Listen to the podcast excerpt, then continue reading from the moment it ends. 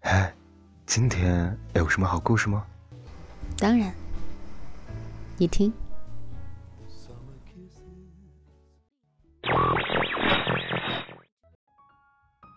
嘿小耳朵们欢迎来到桃子的小屋。今日份的故事是什么呢？你有没有在不了解事情真相的情况下就对一件事情下过定义呢？如果有过，那么你一定要听听今天的故事。不要轻易打扰别人的幸福。作者叶大王，写故事的，不喜欢骗眼泪。知乎专栏叶落星辰，新浪微博爱讲故事的叶大王。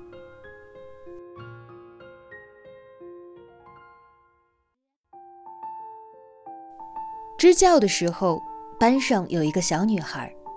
长得很讨喜，笑起来有两颗萌萌的小虎牙。我们私下里亲切地称呼她为“虎妞”。虎妞一点儿也不虎，文文静静的，还特别害羞。要是被她发现你盯着她看，她就会特不好意思地转过头去，嘴角咧起，小眼睛一闪一闪地瞄着你，很可爱。相比于其他吵闹调皮的孩子来说，简直像个天使。和孩子们熟识后，我们为他们准备了礼物：一个多功能铅笔盒，正面印着卡通图案，打开盖子里面是阶梯状分布的三层。我们给男生准备的是蓝色，女生准备的是粉色。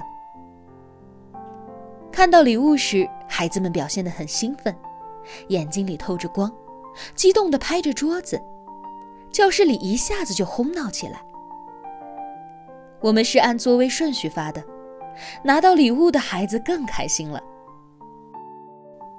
轮到虎妞的时候，我递给她一个粉色的铅笔盒，她犹豫着接过，看看正面，又看看背面。还打开盖子，仔细地瞧了瞧。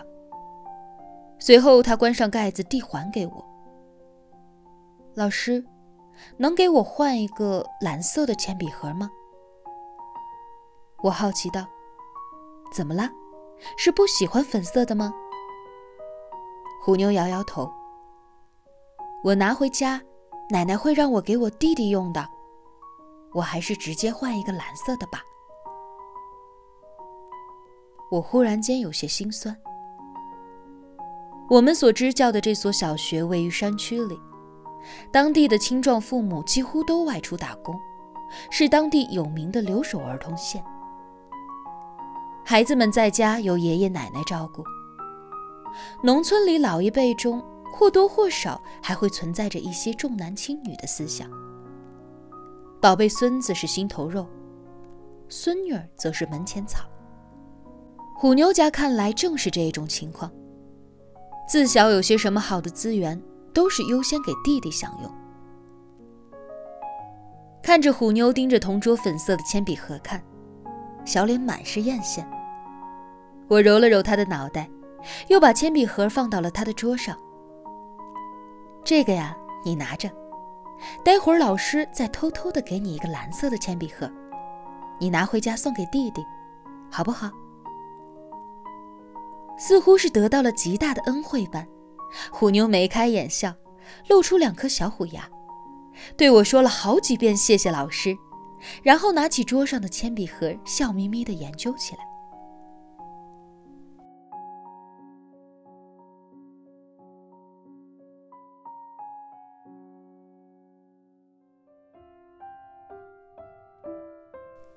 相处下来，我们几个支教的老师都很喜欢虎妞。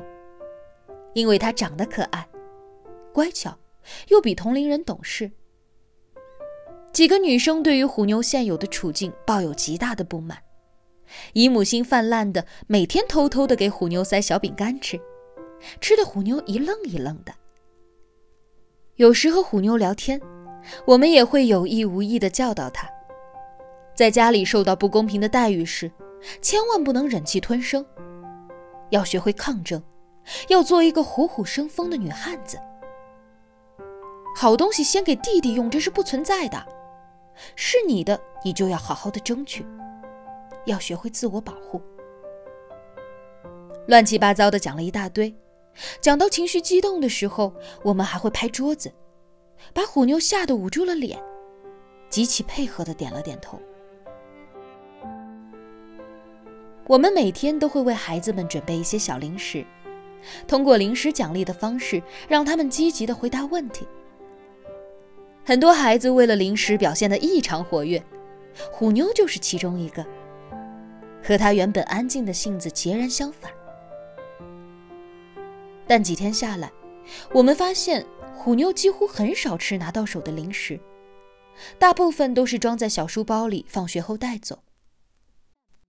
我们猜测，一定是虎妞那个恶毒的奶奶，听说班里每天都会发零食，就让虎妞带回家给弟弟吃。这个猜测合情合理的，让我们找不出任何歪理来反驳。我们当时就气了，这简直太过分了。经过讨论，我们一致决定，以后发给虎妞的零食必须让她当天吃完，不能带回家。要是她奶奶问起来，就让虎妞说是我们不让她带回家的，让他奶奶有什么意见就来找我们理论。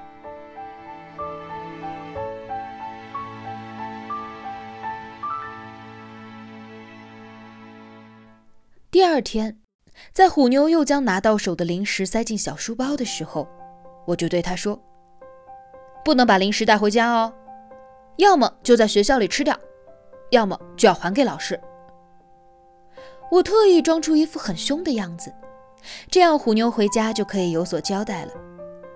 是那个很凶很凶的老师不让我带回家的。可是，令我始料未及的是。虎妞并没有表现的窃喜，反而是哭了起来。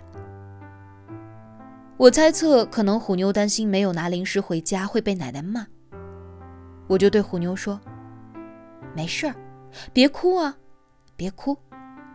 要是奶奶问起你，你就说是老师说的，学校里有新规定，不能够把零食带回家。奶奶要是骂你，你就和老师说，老师会保护你的。”虎妞还是哭，怎么劝都劝不住。过了好一会儿，抽泣声渐渐小了，虎妞才哽咽着说：“为什么？为什么不让我把零食带回家呀？我想给弟弟吃呀！”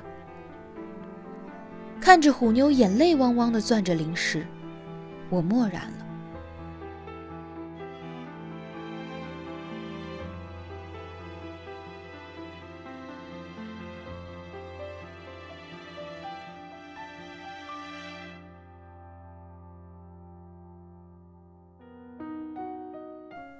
初为人师，我总想传达给孩子们一些观念，比如是非对错，比如合情合理。我觉得虎妞在家里不被平等对待是一件不合理的事情，我有责任帮助她。可那个瞬间，看着虎妞抽泣着问我为什么不让她把零食带回家，对我说他弟弟很喜欢吃那些零食。这是他唯一能分享给弟弟的东西，为什么不让他带回去吃，我才恍然，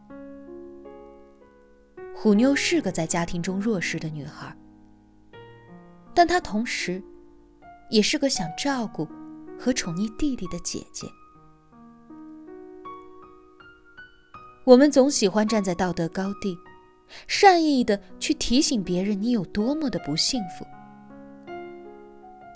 殊不知，有些时候，对错和是非是很难定义的。你这样做，也许正是打扰了别人的幸福。